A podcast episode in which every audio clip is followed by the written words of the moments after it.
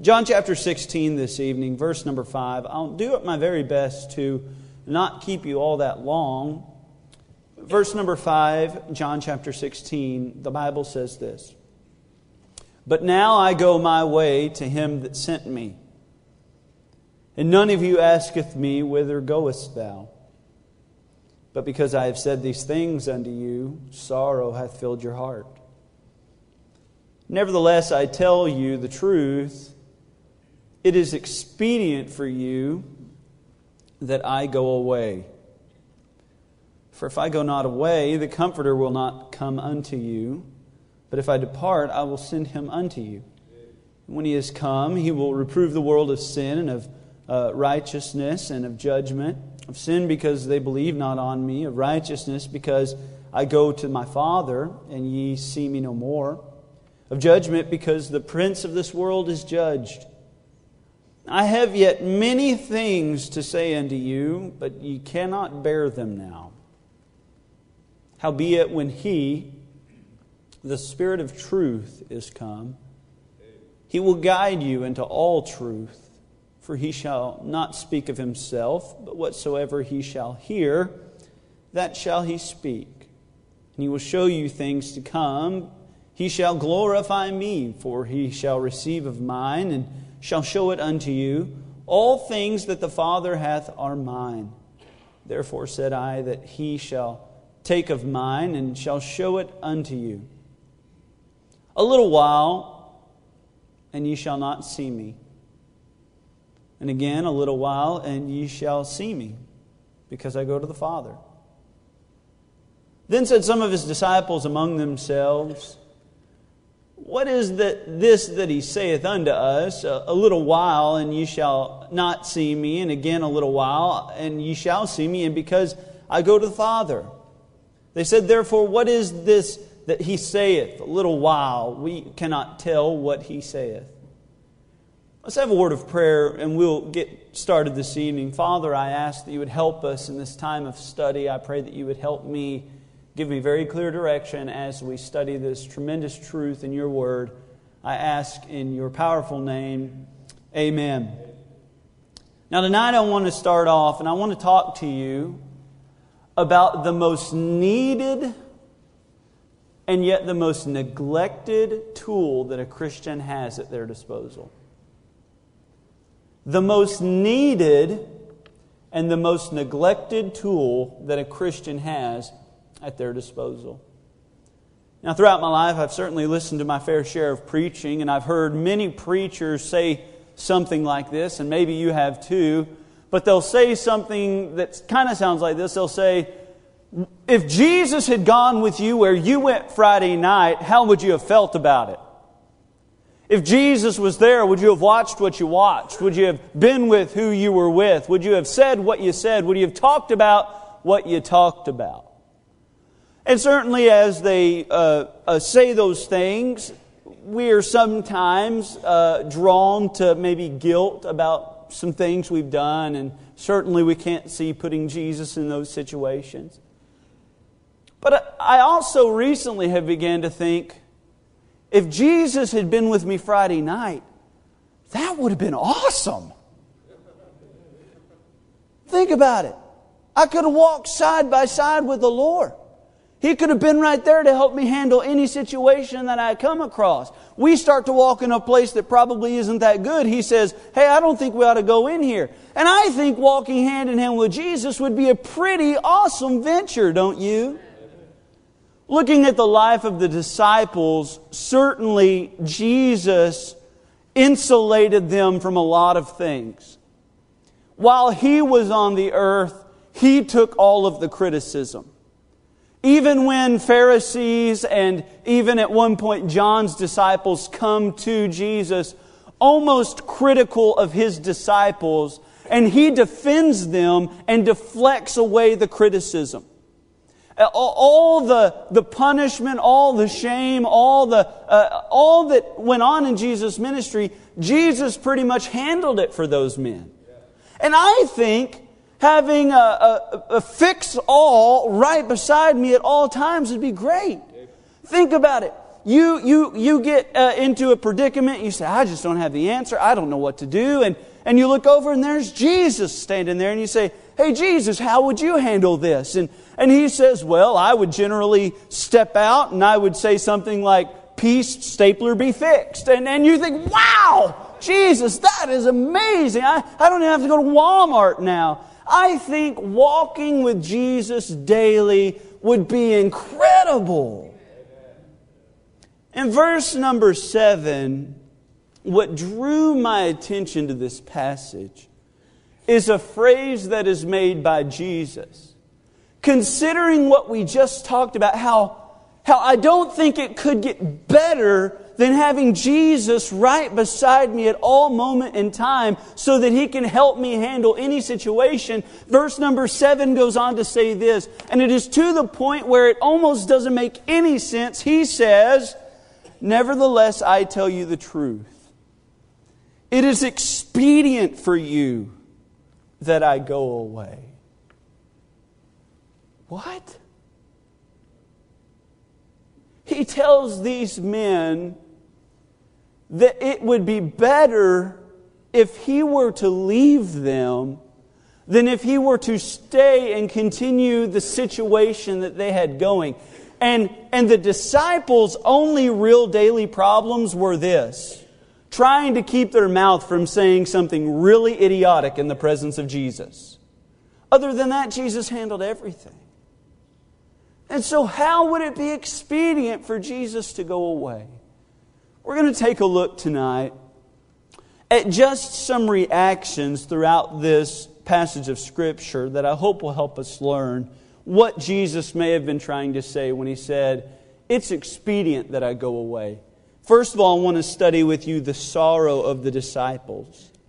The sorrow of the disciples. Verse number five, the Bible says, But now I go my, my way to him that sent me and none of you asketh me, Whither goest thou? And I, I, I, I wish that we had the time to read from about chapter 13 to where we are now in chapter 16. What you have to understand before you can really get the general context of the passage is the, the, the cross is weighing so heavy on Jesus' mind at this point. Every thought he has involves the fact that in just a few moments, the men who certainly he, he probably did not feel were perfectly prepared for the moment and the struggles they were about to have to face. He was about to have to leave these very fragile men, and he was going to have to hang on a cross and die. These men's concept of Jesus wasn't even fully accurate at this point in time.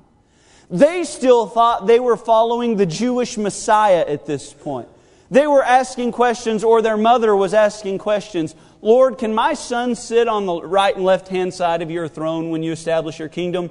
And, and I have for years struggled with that question. I could not believe the audacity of that woman to ask if they could sit in heaven on the right hand and on the left hand side of Jesus. She wasn't asking that.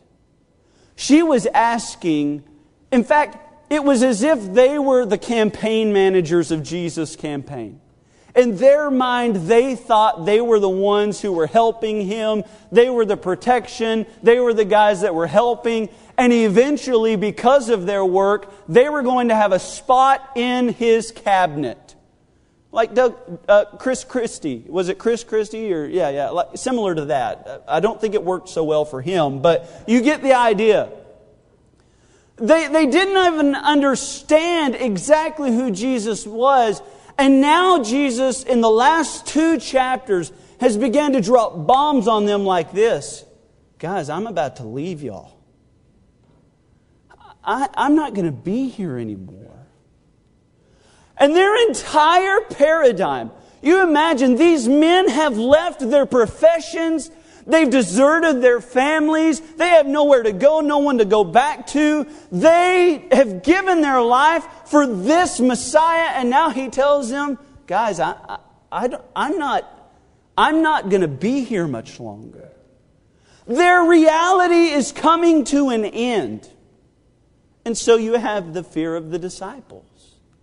They're worried about what's going on. They're, they're sorrowful because all that they thought he was, now they're just being told that they were wrong the whole time. Number one, they were focused on his departure. John chapter 14, uh, just two chapters before, if you'd like it, maybe just one page over for you.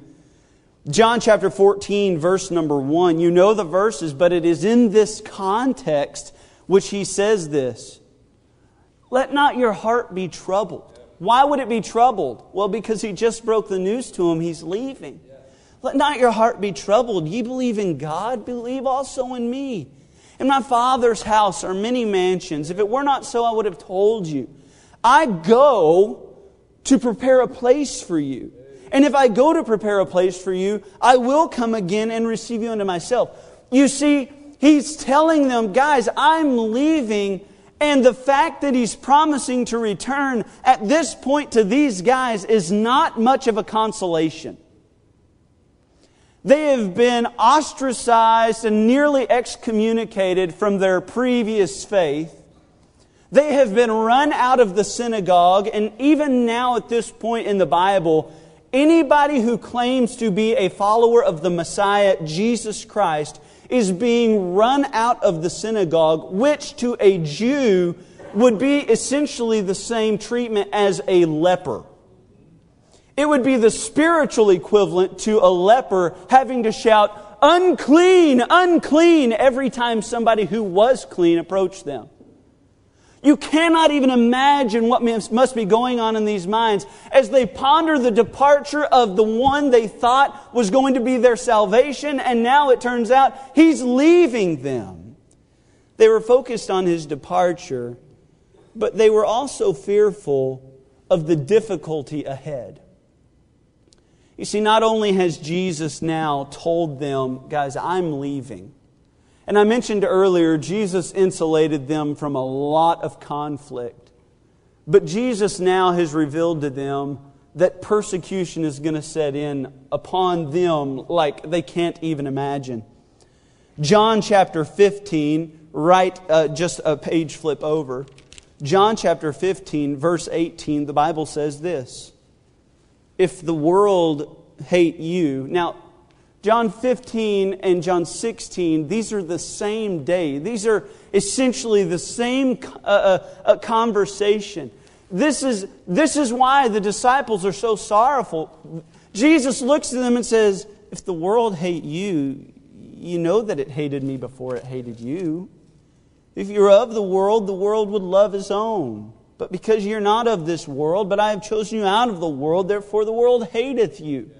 Remember the word that I said unto you, the servant is not greater than his Lord. If, if they have persecuted me, they will also persecute you. And you notice how he's saying, they've been persecuting me and I've been protecting you from it. But when I leave, you're going to be the focus of that persecution.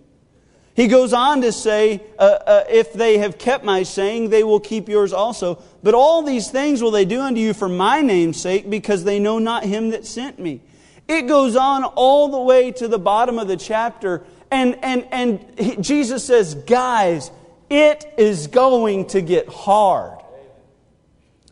Now, not only are they sorrowful because the one who they've trusted in is leaving, now the one who they've trusted in says, and, and I don't want to color it the wrong way, maybe you're thinking of like a backup plan of returning back and just kind of getting into your old way of life.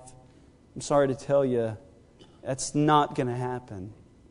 You're going to be hated. You're going to be despised.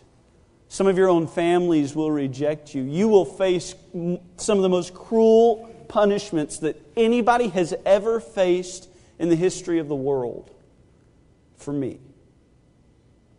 And as they begin to the ponder, the depth, and, and the reality of these words, Jesus looks at them and gives them the one consolation he can give them. So I want to secondly look at the strengthening of the Lord. He even does it in chapter 15 after he tells them, The world hated you, verse number 26 of that chapter. But when the Comforter is come, whom I will send unto you from the Father, even the Spirit of truth which proceedeth from the Father, he shall testify of me, and ye shall also bear witness, because ye have been with me from the beginning. Verse number 1 of that same chapter. These things have I spoken unto you that ye should not be offended. They shall put you out of the synagogues. Yea, the time cometh that whosoever killeth you will think that he doeth God's service. And these things will they do unto you, because they have not known the Father nor me. But these things have I told you, that when the time shall come, ye may remember that I told you of them.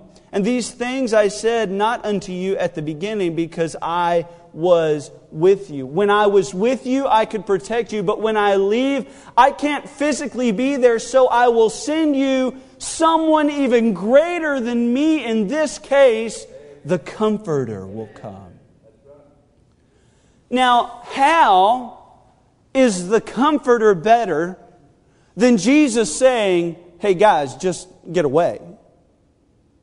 How is the Spirit of God easing our pain and easing our difficulty better than Jesus himself insulating us from that. See, most Christians, when we begin to face persecution or we begin to face difficulty, want Jesus style answers. We want Jesus to just come down like a battering ram and remove them.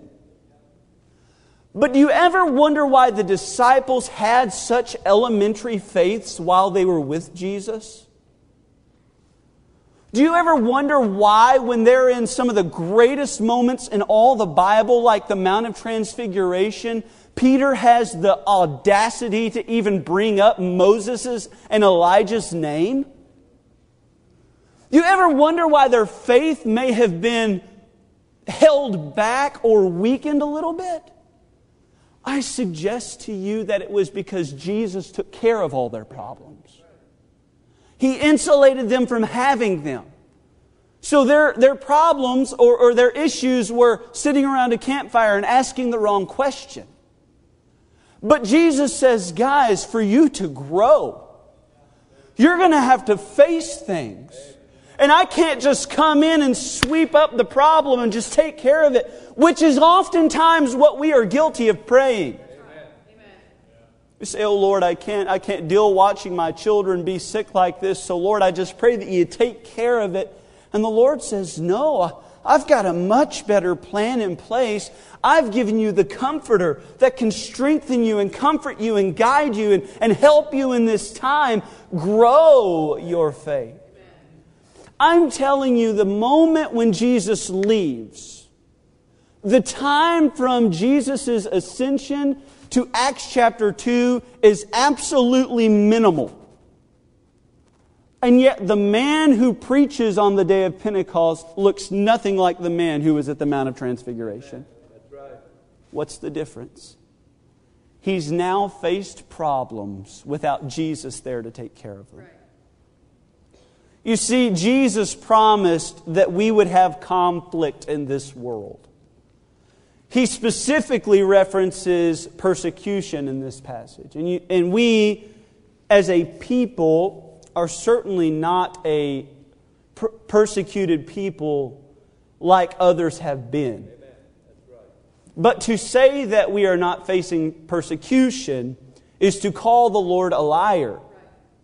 Because he says that all who live godly, all who follow me, all who keep my commandments will suffer persecution. So, at some level, we are not looking down the barrel of a gun having to deny our faith in Jesus, but we, if we are walking like we ought to be walking, have to be facing persecution or Jesus himself lied. Throughout centuries, Christians who have lived for God have always faced persecution. Uh, the last verse in chapter uh, 15, verse 27, calls his disciples witnesses. The Bible word witness there is the word martos in the Greek, and that is the actual word that we get our English word martyr from. You see, to be a witness for Jesus and to be a martyr for Jesus are interchangeable. It is the same thing. You cannot deny your faith when you're standing at someone's door, looking at them, begging them, and pleading with them to accept the love of Jesus Christ. It is, it is a truth beyond all denial that throughout centuries Christians have faced persecution. John Dowling wrote in the book The History of Romanism, which was published in 1845 The Roman Catholic Church has put to death as many as 50 million heretics between AD 606 and the mid 1800s.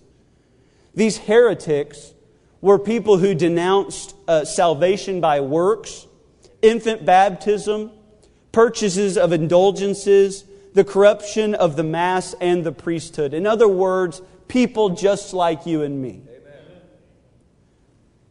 And you say, well, I'm sure it's gone down since then. In 1997, the New York Times posted an article that in the 20th century, more Christians had been martyred for their faith than in the 19 previous centuries combined since Jesus had departed from the earth.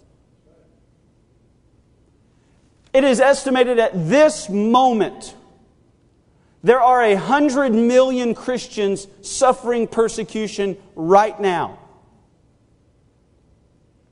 And if we will live godly in Christ Jesus, we will see some of it as well. So, what do we do? If the promise of conflict in the world is truth, which I believe if Jesus claimed it and the Bible says it, there is no way it cannot be true. What do we do? Well, Jesus promises the comfort through the Spirit. Verse number seven, the Bible says, Nevertheless, I tell you the truth. It is expedient for you that I go away, for if I go not away, the Comforter will not come unto you. Now, I find it amazing that he uses that word to describe the Holy Spirit there. You see, this is not a name of the Holy Spirit that is often used. This name is Parakletos in Greek, and as far as I can tell, I have not counted, but it is less it is used less than about 10 times in all of Scripture that the Holy Spirit is referred to as the Comforter, and about four of them are in these four chapters.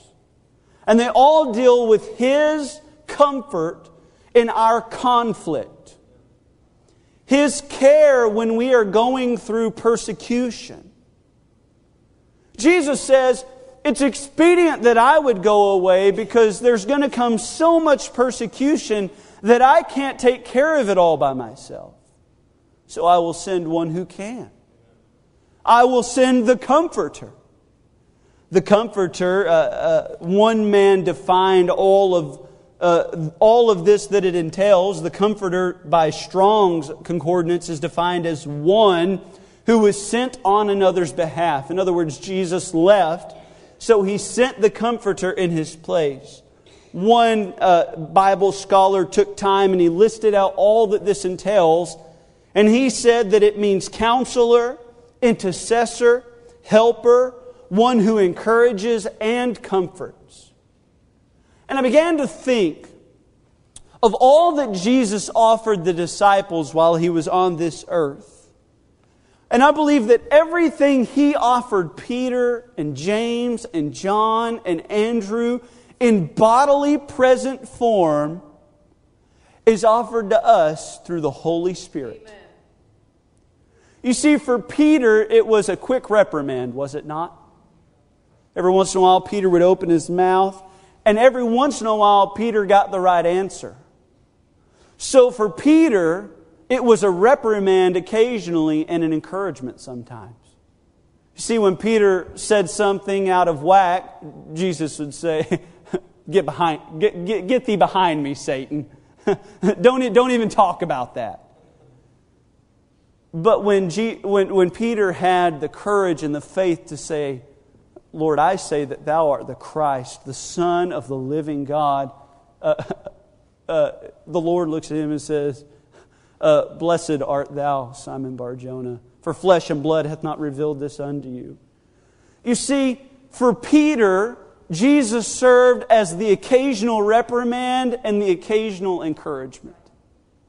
When you come to church, the Holy Spirit ought to serve as your occasional reprimand and your occasional encouragement. Amen. You see, the preacher does not do that. The preacher presents the Word of God. As much as we try, as creative as we try to be, I, frankly, when I stand behind the pulpit, I feel so unqualified. I feel so unable to perform the way that I need to. I feel as if my words will always fall flat. And so I beg and I plead that the Holy Spirit would take them to your heart and do things that I never could do with them. So occasionally, you need to be reprimanded. Occasionally, when the Word of God speaks to you, you ought to fall to your knees out of shame, out of guilt. And you need to approach an altar, whether that altar is at your seat or whether that altar is here at the uh, front of the room, and you say, Lord, I'm so sorry. But sometimes He serves as your encourager. Sometimes He looks at you and you may be struggling through life and you feel as if nothing goes right. Every, t- every day you struggle, every day you fight to survive, and it feels like nothing is being successful. And occasionally you come to church and the Holy Spirit says, just keep on keeping on. You're exactly where I want you to be. You're doing exactly what I want you to do. You are where I need you to be and you're who I need you to be. Just keep on serving where you're at. And that's an encouragement. For John, Jesus Christ served as the place where John felt secure. See, John was the disciple whom Jesus loved, but I believe the reason that John often labels himself like that is because John loved Jesus so deeply.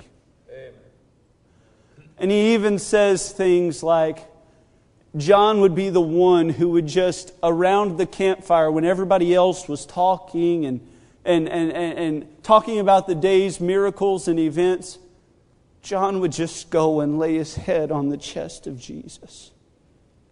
Because it's where he felt secure. That's where he could rest and know that everything was all right. And you know what? The Holy Spirit is that for us. No, we cannot go to Jesus' breast tonight and, and lay our head on him, but I tell you tonight, you can rely on the comforter of Almighty God to let you know that when you wake up tomorrow, everything's going to be all right because God is still God of the day and God of the night. And sometimes you just need a little bit of, it's to be okay. The other night I got on Twitter and I began to look at all the news articles and I got discouraged and I got depressed. And then I said, I need to watch something funny on TV. So I turned on something funny on TV and they were talking about the news articles from the day and I got more discouraged and more depressed. And occasionally what I need is a place to go where everything is okay. And so I look to the Holy Spirit of God to Andrew, Jesus was the one who encouraged service. See, Andrew was just a normal guy. That's why I think my parents named me after him. They expected nothing from me.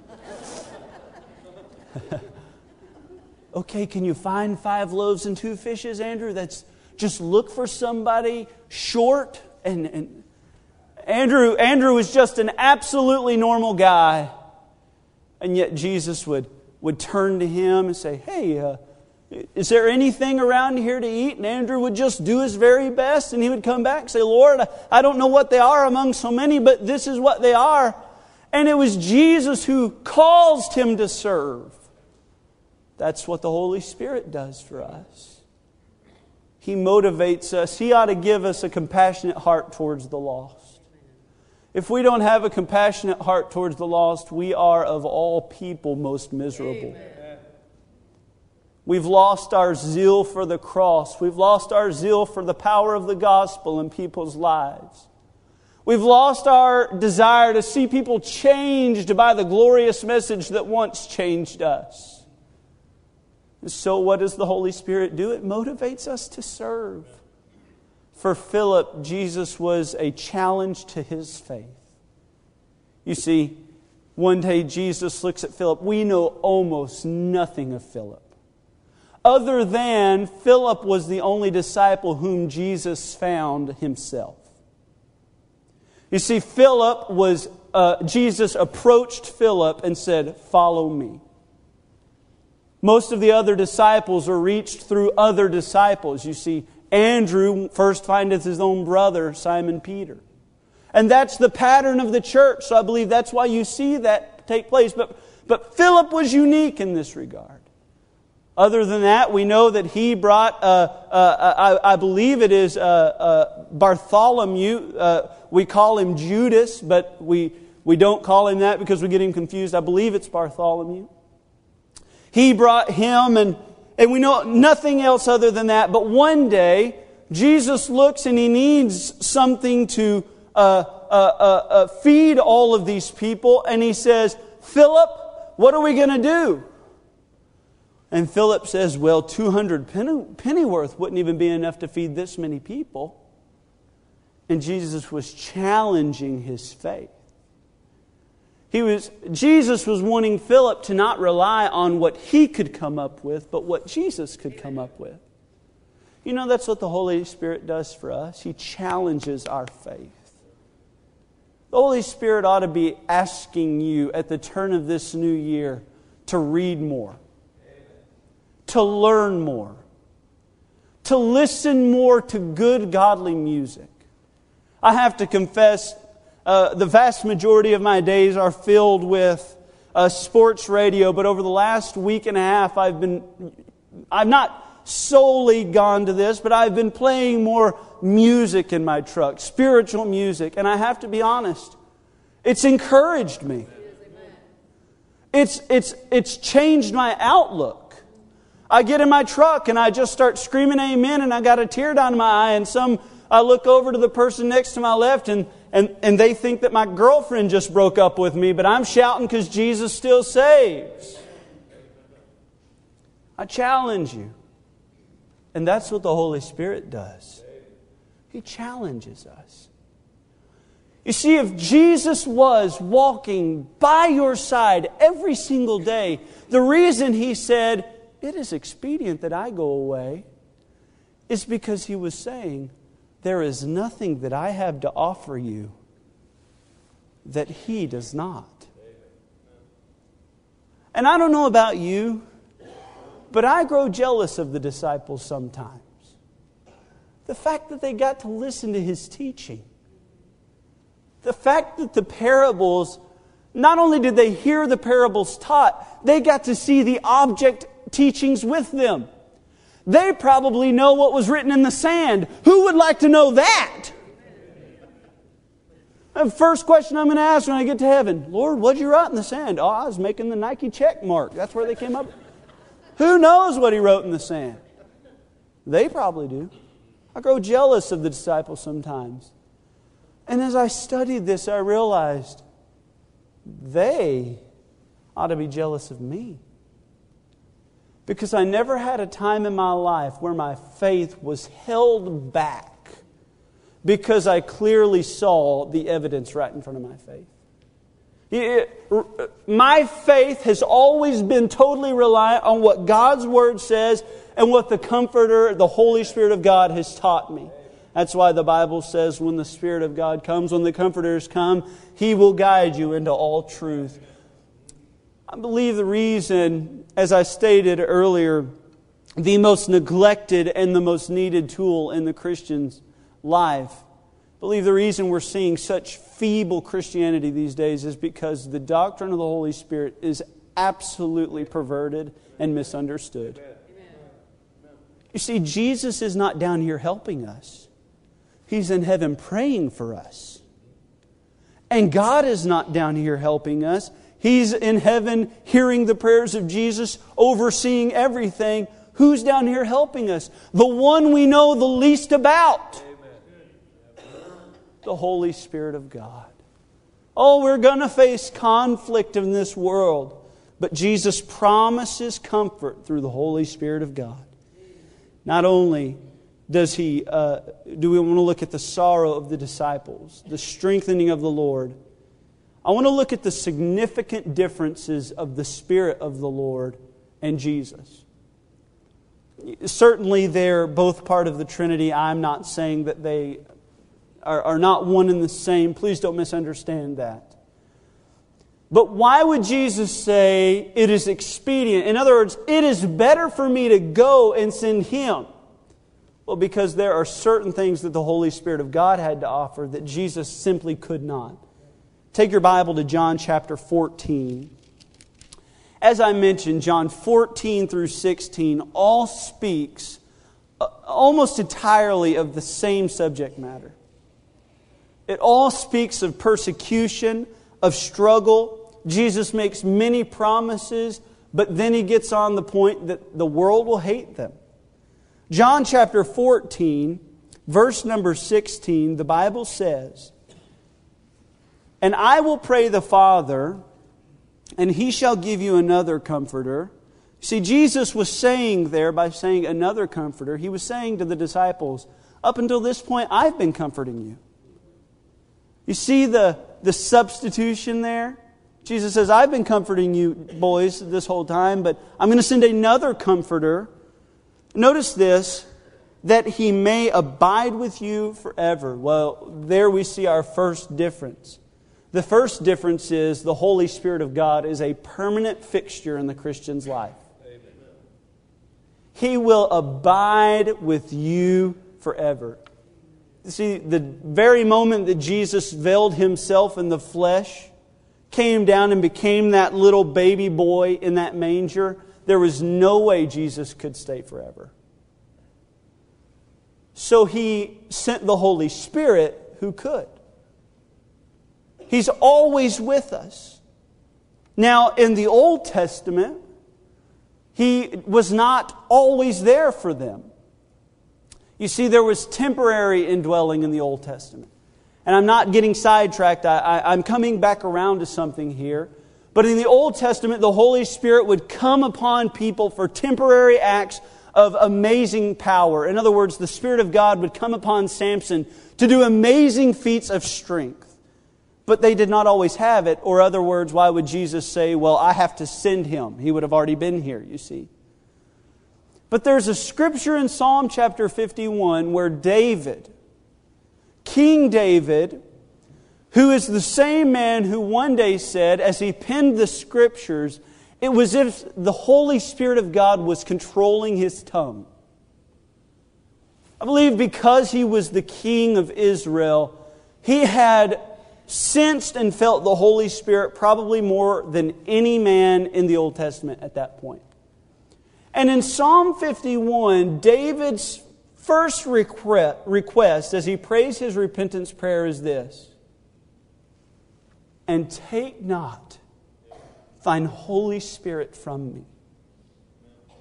He was worried that his sin would cause the Holy Spirit, its power and its comfort and its ability to, to help David with wisdom and all other matters. He was afraid that this infraction was going to cause him to lose the Holy Spirit. So in his confessional prayer, he says, God, don't take the Holy Spirit from me.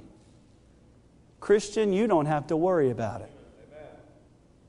The Holy Spirit of God comes upon every child of God at the moment of their salvation. The Bible says, and grieve not the Holy Spirit of God, whereby ye are sealed unto the day of redemption. You get saved, you are sealed by the Holy Spirit of God. And it is a permanent fixture. Jesus says he can abide with you forever. Not only is he a permanent fixture, he's a personal fixture. He's a personal fixture. Verse number 17, chapter number 14. The Bible says, Even the Spirit of truth, whom the world cannot receive, but it seeth him not, neither knoweth him, but ye know him, for he dwelleth with you and shall be in you. Now, there's a little bit of confusion because all throughout our childhood years in Sunday school, we're taught that Jesus lives in our heart. That's simply not true.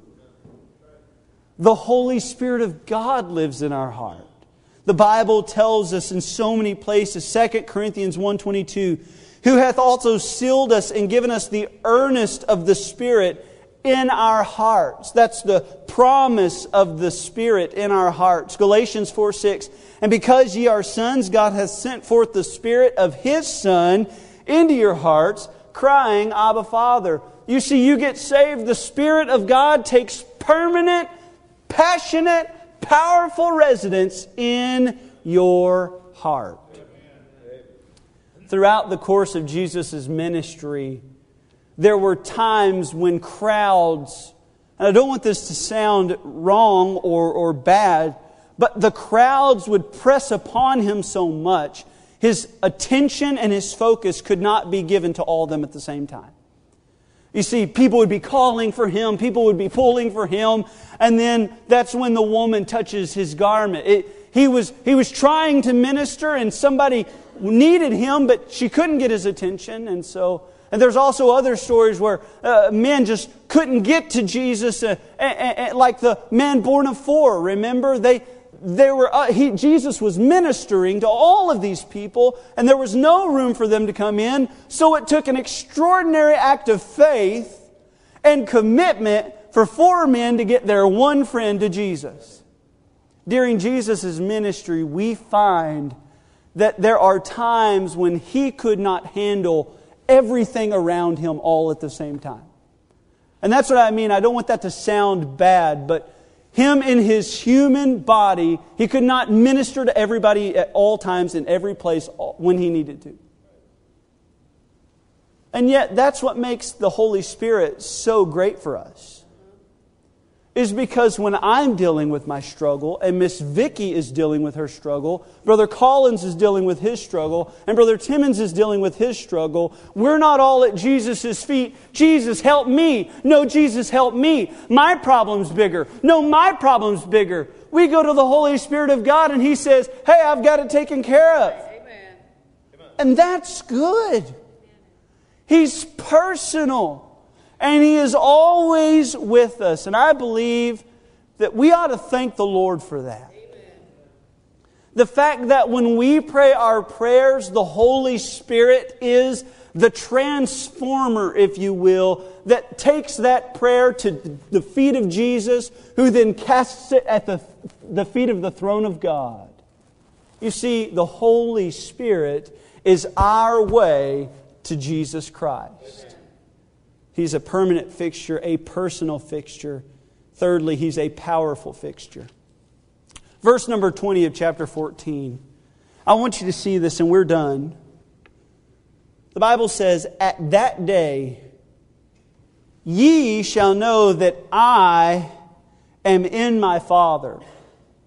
You see, that sounds very Trinity ish. It sounds very one in the same, does it not? I am in my Father.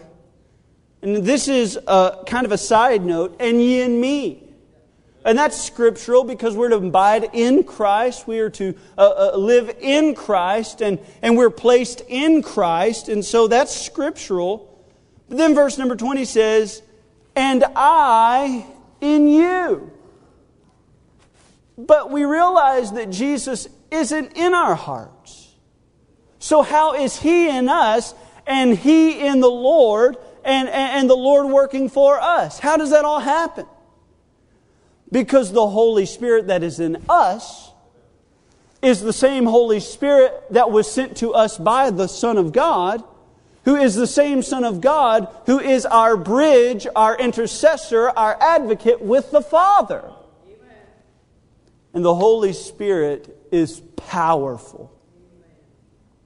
And unfortunately, liberal contemporary denominations have perverted the doctrine of the Holy Spirit's power and the place that it has in the Christian's life.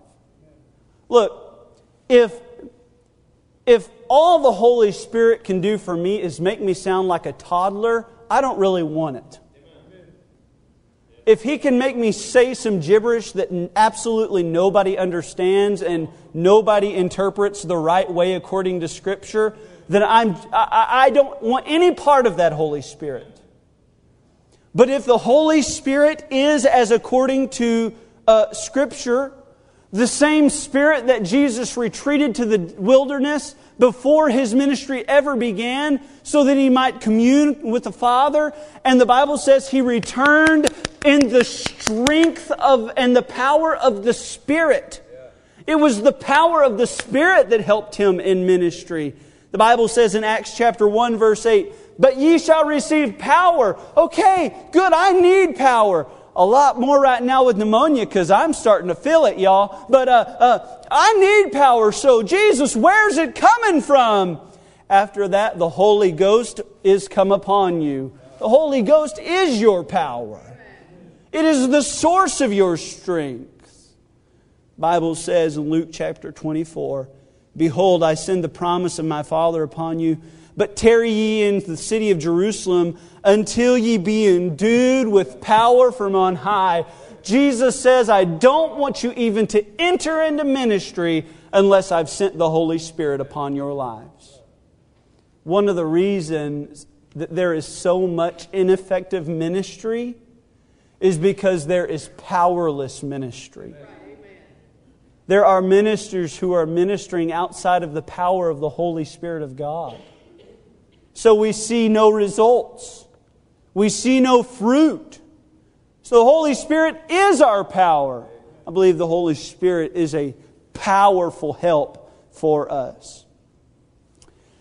If you were to ask a contractor what his most let me, let me see how to say this. If you were to ask a contractor what his most valuable tool is, I believe it would depend upon the job at which you asked him to do.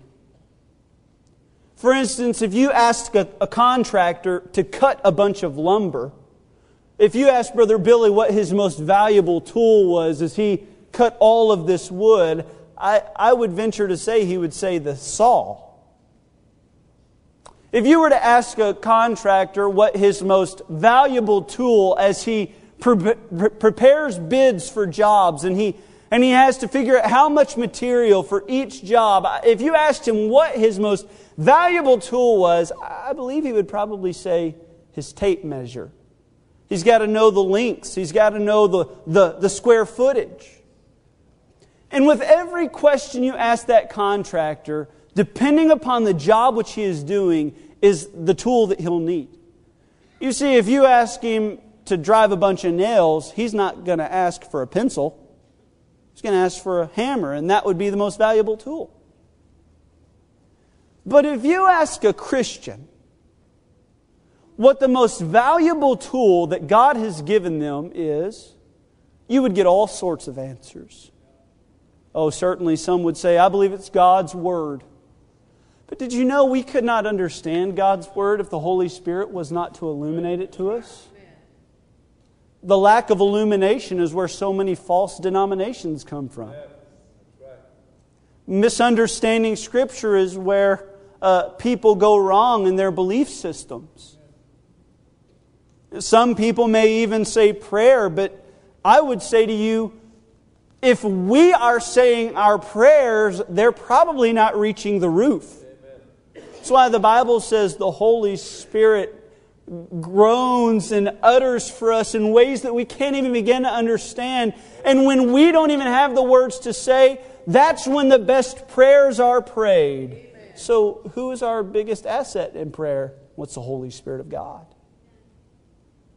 In evangelism, some would say, well, a charismatic personality, maybe some salesman experience, maybe Maybe somebody who's got a little joke or two, or somebody who can make somebody laugh right before they get into the, the, the pitch of the gospel. I say to you, the most shy, bashful person could be the best soul winner if they only went out in the power of the Holy Spirit of God. The Bible says that there will be times when people won't even know what to say, and they, not, they don't need to think about what to say because the Holy Spirit would give them what they need to say at the moment when they need to say it.